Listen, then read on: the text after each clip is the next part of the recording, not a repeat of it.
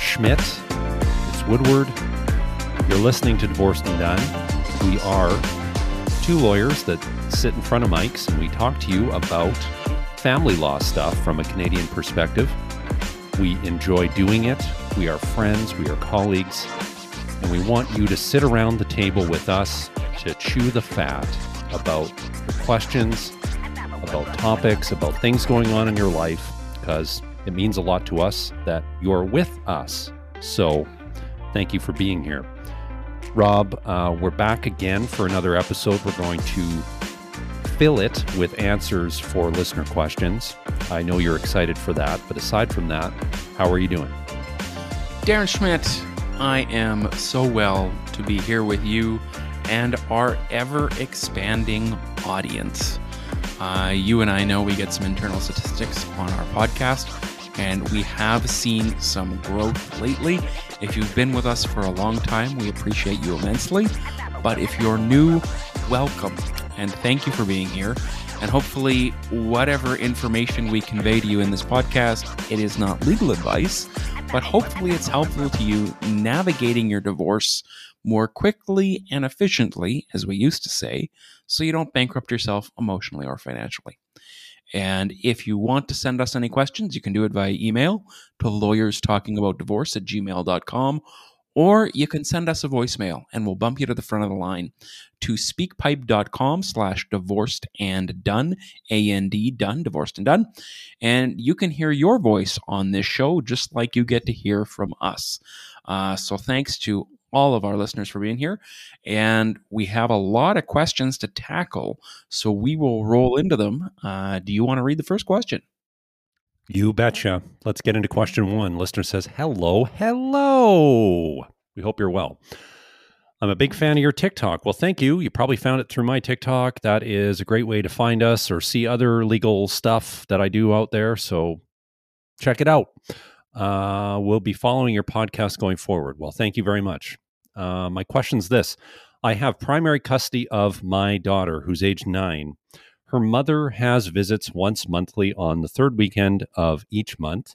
She has three other children. The mother has been in a downward spiral for a few years with mental health and drug addiction problems and is now living in a bus with uh, intermittent power and no water or sewer. I know the ministry, uh, what the listener means is the Ministry of Children and Family Development or Child Protective Services, whatever it may be called, is involved, and one of her other children has been removed from her care.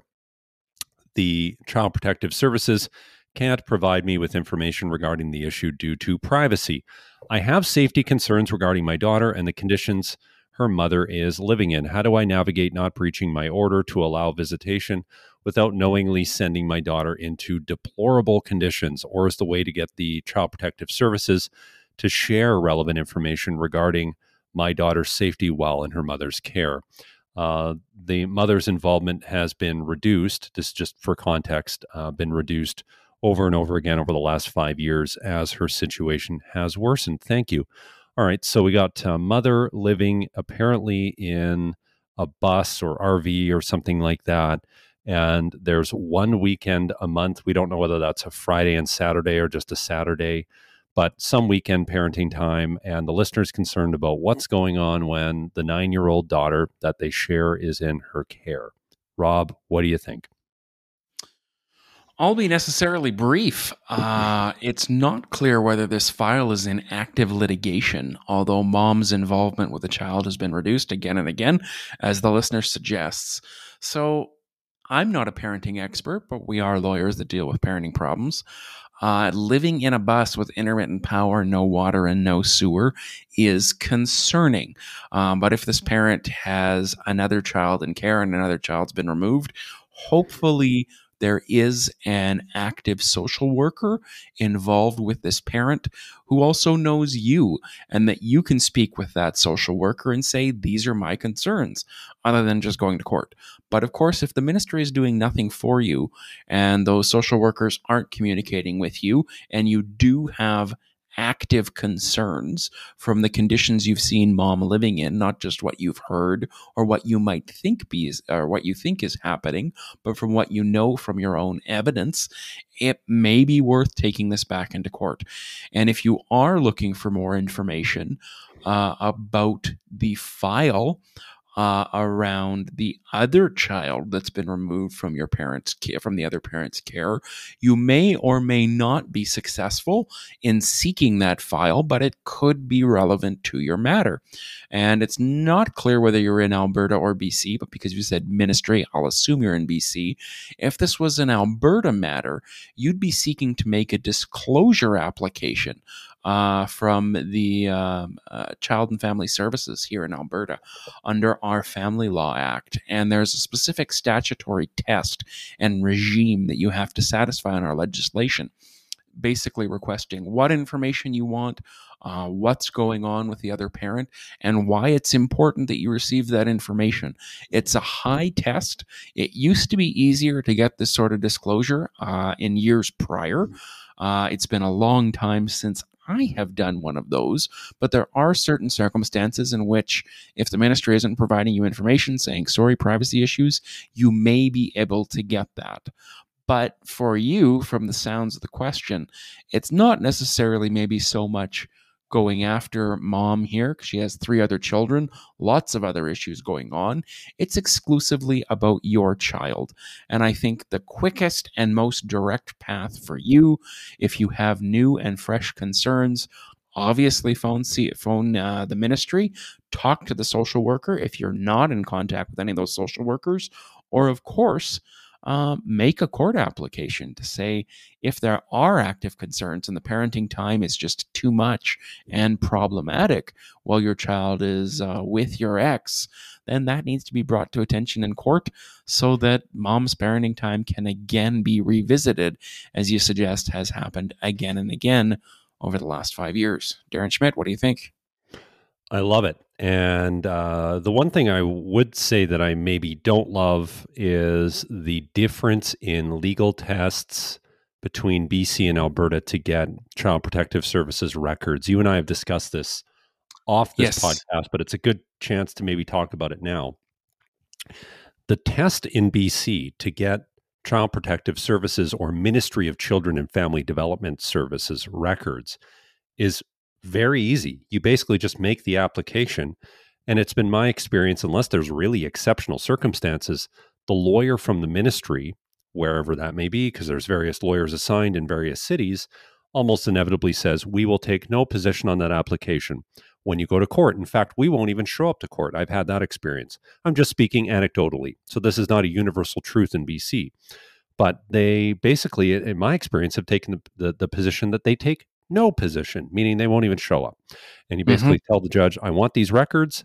They will then make the order, and the ministry will comply with giving you the records within the requisite time set out in the order. Typically, it takes them a month or two to get the records to you, and away you go.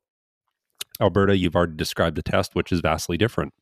Well, and it, it is a high bar. And not, I don't want to jump off answering the question. My experience in Alberta, we had similar, very similar to this fact pattern. It was representing one parent the other parent had other children removed from their care.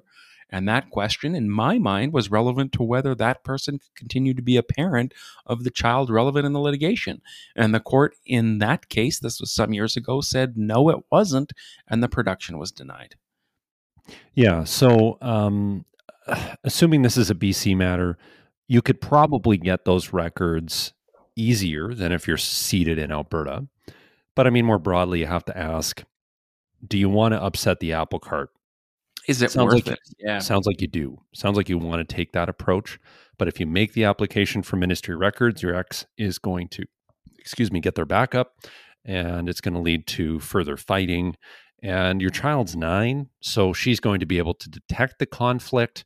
And there's a whole host of sort of non legal but emotional factors you have to consider in all of this as to whether or not you want to take that step of getting the records in the hopes of once getting those records, stripping back mom's parenting time by further or subsequent court order at a later date. So once you take that step, you're in for a penny, in for a pound. You want to get the ministry records. You're then going for a second application upon getting those records, very likely, to strip back mom's parenting time. That's a multi month, if not year long process to finally get that matter resolved. It could even be longer than a year. It's going to be, if you have a lawyer, you know, likely in the tens of thousands of dollars. You have to weigh all that against how bad is the bus? How bad are the living conditions? How bad do you really think mom is? Is this something that you two can work out separately such that you can maybe put by consent certain parameters around mom's parenting time, maybe not supervised parenting time, but some other safety checks in place to ensure that the parenting time is going satisfactorily uh, and that your daughter is enjoying her time with her mom in a way that is appropriate, if that makes any sense. So, Great um, thoughts. We, we wish you all the best. Thank you for the question. Let's go to our next one. All right, listener says, Hi, hello. I'm currently going through a divorce and my ex spouse is trying to claim low income. He's paying $723 a month in child support for two kids, and I have primary parenting. He is a 49% shareholder in a solar company. He is also a Red Seal journeyman electrician who recently got his master's ticket. His personal income tax he provided shows he earns $30,000 a year, in which he was paid through dividends from the company. The retained earnings in the company, according to their balance sheet, was over $250,000. To add to this confusion, he receives 4,000 a month, I'm assuming from his company, which would equal $40, $48,000 a year. We are trying to settle this amicably through lawyers, but I feel like I'm really getting nowhere please help as to how I can get a better support payment, possibly without going to court. Well, this is a great question, and thank you for being necessarily short and brief and pointed in how you've laid this out. It's very helpful to us. So, we have a shareholder payor in a solar company with retained earnings of $250,000 a year, likely gleaned through disclosure of the company's unaudited financial statements. He shows on his personal income tax return income of $30,000 a year with, un, I'm going to assume, additional unspecified uh, payments from the company of $48,000 a year, likely identified somewhere on the personal income tax return. And this listener wants to get this done amicably and not go to court. We tip our caps to you on that front. Rob, what do you think? I'll be necessarily brief again, hopefully. Um, I shouldn't say that when I don't know that I'm going to be brief. Dad here is receiving a blended payment, it seems, of both dividends and salary, um, potentially. The retained earnings in the company are high. The one thing we don't know, he's a 49% shareholder in the solar company. Who's the other 51% shareholders in the company? We don't know whether it's one other person or whether it's multiple people who's involved. We don't know. So that's a really important piece to know. That aside, if this was just his company alone, and for the sake of answering this question, I'll assume uh, there's just another 51% shareholder. Maybe it's a business partner uh, in that venture. Looking at the materials you've been provided, uh, starting place for child support is always someone's personal tax return. And that's in our child support guidelines. Toward the end of those guidelines, and Darren, you will speak to this better than I will. I believe it's sections 14, 15, and 16 uh, are the process for evaluating income when we look at someone's income beyond their personal tax return and look to corporate returns in doing an analysis of whether that income is reasonable. Without being too technical, we know there's lots of things that people can deduct from corporate income uh, for CRA purposes that are valid for tax that are not valid per- valid personal deductions that have some personal element that may be added back that grosses up uh, somebody's income or increases their income to what it should be. And the one thing that does jump out is the notion of this company having retained earnings of $250,000. We don't know what the gross, what this company is doing annually. That may be a big share of uh, what the company does annually, or it may not be. Uh, the one practical piece of advice I could give this listener because you're suggesting you're trying to settle this amicably through lawyers but going nowhere. It may be worth the spend. If his lawyer's going nowhere, your lawyer's not really pushing anything, or you're not happy with the direction, is taking the materials you've received from the company and you've received from your ex and having potentially a guideline income report prepared. Mm-hmm. And you can have those prepared um, by some accounting firms, uh, even some bigger firms like BD, BDO or MNP, not to make a recommendation one way or the other. Uh, bigger accounting firms will take that information and they have folks that work for them, accountants, uh, that do the work of looking at all the information you've received and suggesting what is a reasonable income for this person based on what we know about the company, what's in the tax returns, what shares he has in that company, so that your child support can be appropriately set.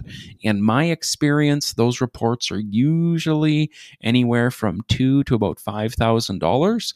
But if you're dealing with potentially years of arrears uh, going back and even going forward, that could be a really valuable spend because, Darren, I think one of the biggest struggles I have, and you and I have talked about this a few times, people come to us with potentially somewhat complex corporate returns and say, well, can you just figure it out? And well, we can make suggestions sort of where we think things could go we're not accountants and we don't give tax advice. And yeah, we can sit there with our calculators and try and sort of guess and make suggestions. And there are cases in court where courts have done that. Uh, that's generally with where there's only one shareholder and one director. If someone has a personal services company, you may or may not need a guideline income report. But in my practice, I generally do recommend it because then you're having an accountant do that work and you can feel fairly confident in the number they give you. Uh, to take that number from that expert report, go forward, go into litigation or back to settlement conferences uh, to hopefully get to the right number. Because once you have a number for somebody's income, it's not hard on that base Section 3 child support to say this is what you should be paying. Darren Schmidt, what are your thoughts? I love your idea of a guideline income report in this case. I did do a very kind of reverse engineer calculation on how much his income would be set at to result in a $723 a month payment for two children. We don't know what province the payor resides in, which of course would dictate what table we're doing in terms of figuring this out. But I just assumed Ontario because that's where uh, most people live in Canada. I could be totally wrong. Regardless, the number won't be totally different. But to get about $723 a month for two children, if you live in Ontario, the income would be $49,000 a year. So, at first blush, without knowing any more, my gut says that he's underpaying in child support. Now, I don't know. I don't know all the facts, but $49,000 a year for someone who has a red seal certification as an electrician, it would strike me that they are possibly underemployed. Now, I don't know where this solar company stands. I don't know how much of his time is dedicated to this. If there's other people involved in the company, as you say, Rob, you know, who's doing what? How much of the heavy lifting is being done by others?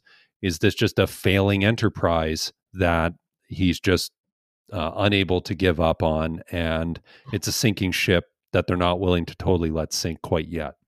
No idea. But if we just stand back and we look at it at its core, we have a certified tradesperson who's paying $723 a month for two children with an income of around $49,000 to get to that number. I think figuring out what an appropriate amount is from an expert is a really good spend of money. And your estimation, Rob, of two to five thousand dollars to get a guideline income report for the payor in this case is probably a really good spend of money. And the listener specifically asks, how can we go about getting a better support payment without possibly going to court? Well, let's let an expert figure out what the payer's income should be set at for the purpose of calculating child support by digging into the financials of the business. I think that'd be an excellent first step. If I'm the listener, I would pivot on this and maybe ask their lawyer about what it would take to appoint an expert in this case, not knowing whether anything's been filed yet or not, but just getting a jointly retained expert of some sort to do a qualified expert report on the guideline income for the payer would be an excellent next step. Now, that report's going to take a few months, but it at least gets the ball rolling. It's not an adversarial step. It doesn't mean that, you know, the gloves are off and we're fighting. It just means we can't agree on what an appropriate income is. The lawyers are blind as to what that should be. Rather than asking a judge to make that decision anytime soon, let's get an expert to help us. I think that's an awesome step. And that would, I, I would just carry that forward. Coming on the heels of Rob's comments, his sage information that he always provides, because he's the best. We all know he's the best. He lets us know all the time that he's the best because of his bravado. I, I, I hope not. Jeez. And um, I, I, am the narcissist. Yikes. narc. That's what we call uh, Rob behind his back. Rob wow. Wow. anyway, uh, to your back to the question, get that expert report or at least strongly think about it because I think that's a great next step. All right, let's get to our next question. This this listener submitted a couple questions, so we'll try and get to both of them. They're submitted in separate emails. You can do that, I suppose. It's not a breach of our rules, but we'll let it slide this time. All right, let's get into it. Hello, thanks for your podcast. Well, hey, thanks for listening. It's been great to listen and learn more of the process as I go. Well, we love having you along for the ride. I have a few questions, so let's get into it. Uh, let's do some background. I cohabited with a common law partner and after an accidental pregnancy, and we are now common law. During the relationship, he moved into my home, which I later sold. We rented for a year, and then I used the proceeds to purchase a new home using a down payment, and I am the sole person on title. He paid minimal rent during this time and we had an absolute agreement that he would not be acquiring any equity in my home should we separate. I took care of certain renos and upkeep in the home while we lived there. He also maintained a condo for the entire duration of our relationship, sold it, and he kept those proceeds to himself. I am in Manitoba, and I'm told that since I live in Manitoba, he's entitled he is entitled to half of the entire down payment made on the house that they bought despite our agreement, which he now uh, refutes. Uh, and this wasn't in writing. and that, that this listener says she's told that an unequal property division in Manitoba is a difficult concept to prove. She then specifically asks, How can unjust enrichment be proven? The down payment was substantial, and I will be in a much worse financial situation than when the relationship started compared to him. I have some knowledge of case law from other provinces to prove that I might be entitled to an unjust enrichment claim and court, but how can this be applied in my jurisdiction in Manitoba? Just for reference, our relationship was six years long, and I spent the better part of a year trying to remove him from my home. All right, to quickly condense this, the parties get together, they have a child, they uh, sell a house that she owned exclusively in her name. She applied all of the sale proceeds from what we understand as a down payment towards a house that was then put into her name, but that they lived in. And they subsequently separate. And she is now of the view through whatever means, perhaps legal advice, perhaps reviewing the internet, that she may have to forfeit the equity in this house to him, or at least one half of the portion of it. I will say before turning this over to Rob that it is certainly a province specific inquiry. Neither Rob nor I are Manitobans, and we don't practice in Manitoba, but maybe Rob, without uh, pinning you down to anything, we can talk just generally about the concept of equal division and the notion of moving away from that presumption generally depend no matter where you are i think it, we we can say that the presumption is to divide equally and the onus would then be on the person to prove for an unequal division why it would be appropriate to unequally divide um, so with that what do you think i agree um, we're not Manitoba lawyers, so the notion of digging into this from a Manitoba perspective, we can't specifically do that. But the one thing I don't like what the listener here is doing, she's not fighting from her strongest position. So she's sort of mm saying, oh no, he wants half the poem proceeds. What can I do? I look at a key sentence here. He maintained a condo for the entire duration of the relationship, sold it, and kept the proceeds. Uh, no, he's not keeping the proceeds.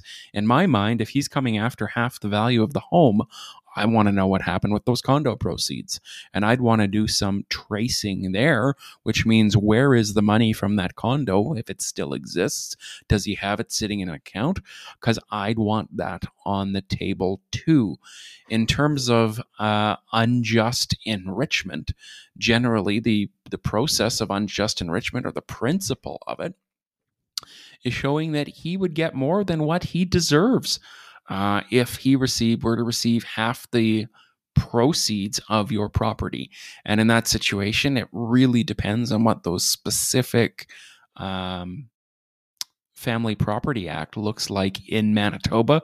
So I can't really comment. The only thing I would say is, in addition to make sure the condo proceeds are on the table, if we we are indeed looking at all of the proceeds from the home while you were in together, uh, and make sure if your home proceeds are on the table, everything's on the table. And that's it. What do you think, Darren? The knife cuts both ways. Yeah.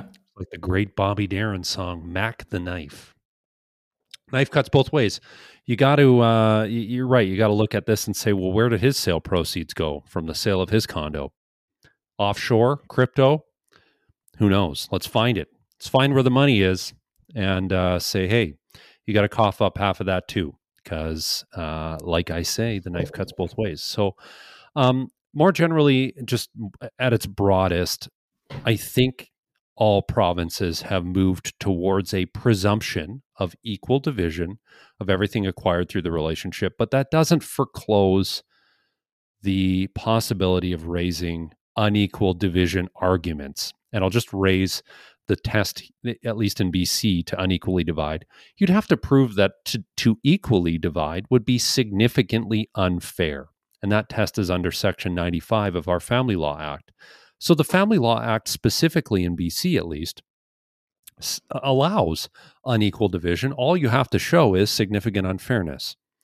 Now, to show significant unfairness, it's a high threshold, but it's possible. Okay. And, and I don't want to say I have no doubt that a similar type of process exists in Manitoba because it's possible that it doesn't, that everything is just automatically equally divided in Manitoba. But I doubt that that's the case. And I would assume, without knowing any more, that the possibility exists for unequal division if you wanted to make that claim. If you want to make the claim, though, you have to be prepared to march down the litigation path and say, we're going to spend a whole bunch of money and time and have a trial. So, how much is there actually at stake? And is the juice worth the squeeze? Is it worth going to a multi day trial to prove your unequal division claim? Or should we be going down the Rob path, the, the brilliant Rob path, because he's the best?